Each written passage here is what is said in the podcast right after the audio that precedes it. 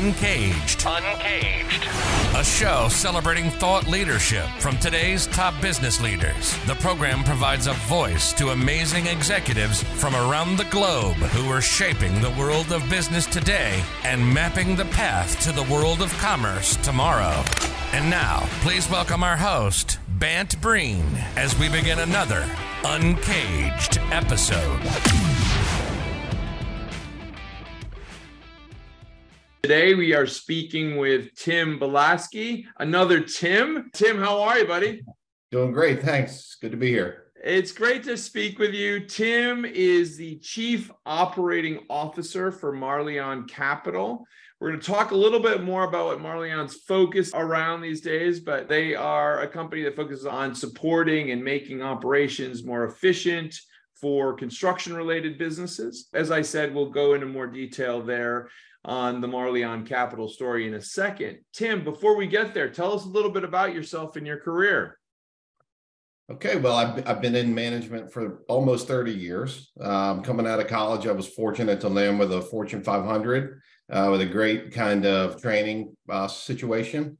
And that's where I got the foundations for, the business processes and all the things that I've been involved with the last nearly 30 years. I spent the better part of 20 years with a family-owned large private company. We were in the coffee manufacturing and distribution business throughout the United States. And, pre-pandemic, it was a great situation. Obviously spent, 20 plus years there. And COVID changed that. So since the pandemic, my work has shifted and I've taken all the management and leadership tools I learned throughout my career, and now we're applying those at Marleon. Excellent. Well, tell me more about Marleon. It sounds really interesting and sounds like something that we need. So tell me more about where you guys are playing in this space. Yeah, so Marleon is a company founded by a few entrepreneurs, some folks I knew from my business network. So I had the opportunity to join them about a year and a half, almost 2 years ago. And what we do is we're a shared services management company. So we help smaller businesses in the construction and restoration space by providing strategic planning, budgeting, financial support, accounting support, HR, payroll and benefits administration. So what we're able to do is provide all of those services for a multitude of businesses so they don't have to do them on their own. So it's really interesting. I mean, I love the idea of helping those kind of smaller businesses become more efficient. And tell me more about that, really in, I'd say, the context of, I'd say over the last couple of years, probably a boom that we've been seeing in that construction space, and now kind of where we are in the marketplace in construction in general.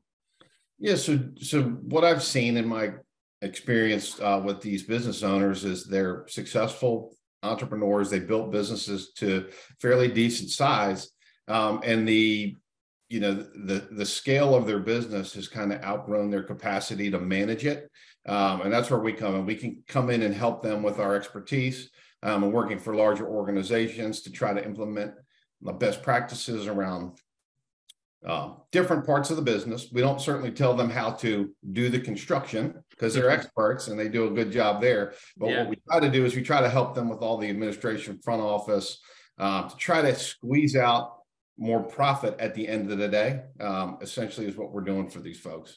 And Tim, I mean, how has the market shifted for those folks as we kind of move from, I'd say, at least it feels from what I see on the macro side, a boom time, and people were desperate to find any type of home or housing over the last couple of years to, maybe the recession's dampening the story a little bit. What's your take on the temperature right now?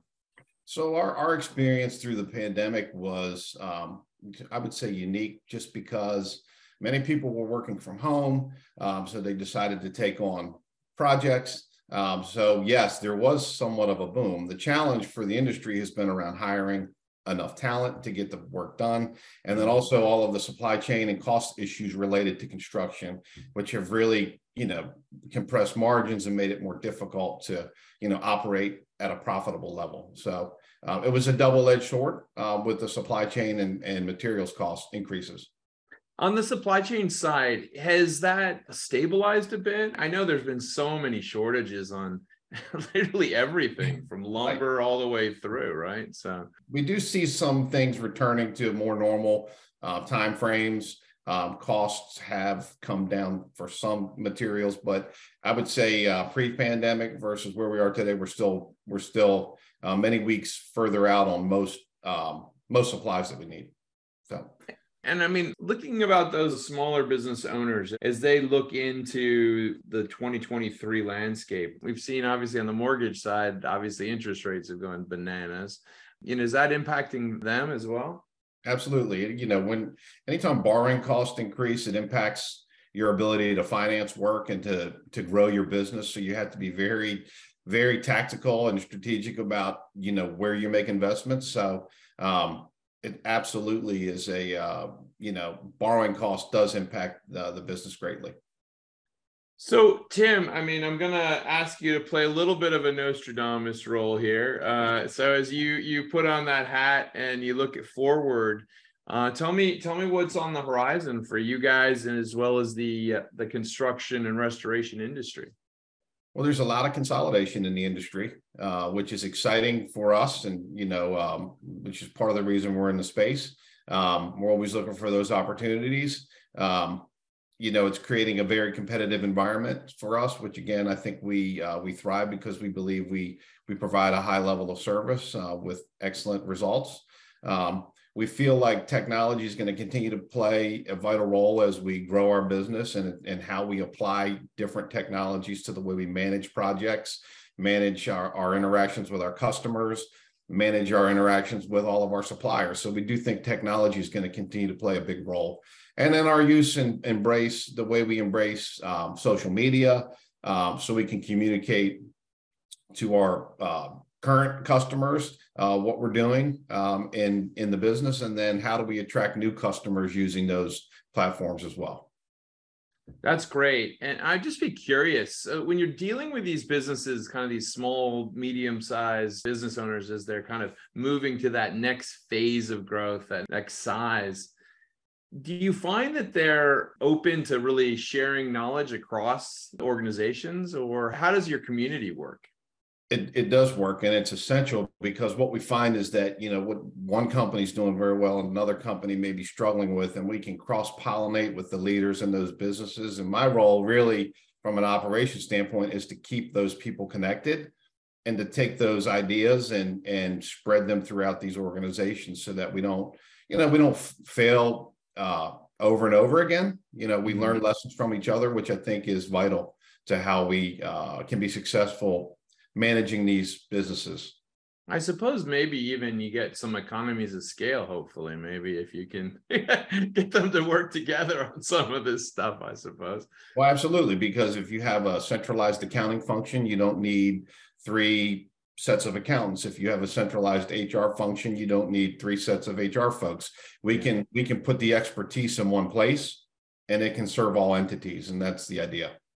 Excellent. Well, Tim, I mean, I don't see construction or restoration slowing down anytime soon. I've been trying to purchase a property down here in Miami, and it's not cheap. It's not cheap to figure these things out. So that's a good note. But if someone wanted to learn more about what you and the Marleon Capital team are working on, where's the best place to find you?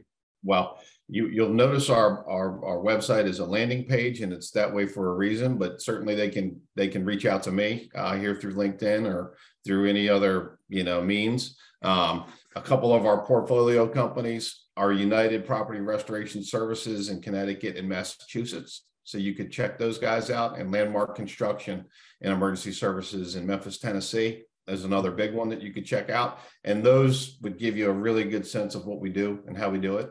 Awesome.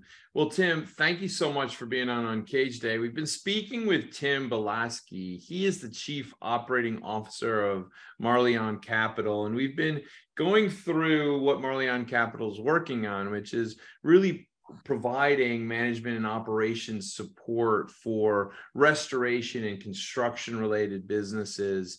We're at a time where the construction industry is continuing to boom, boom, boom, go, go, go. And finding any efficiencies is absolutely critical. And so, Tim, thank you so much for being on the show today, and we look forward to having you back. Right. Thank you. All right. Cheers. Bye-bye.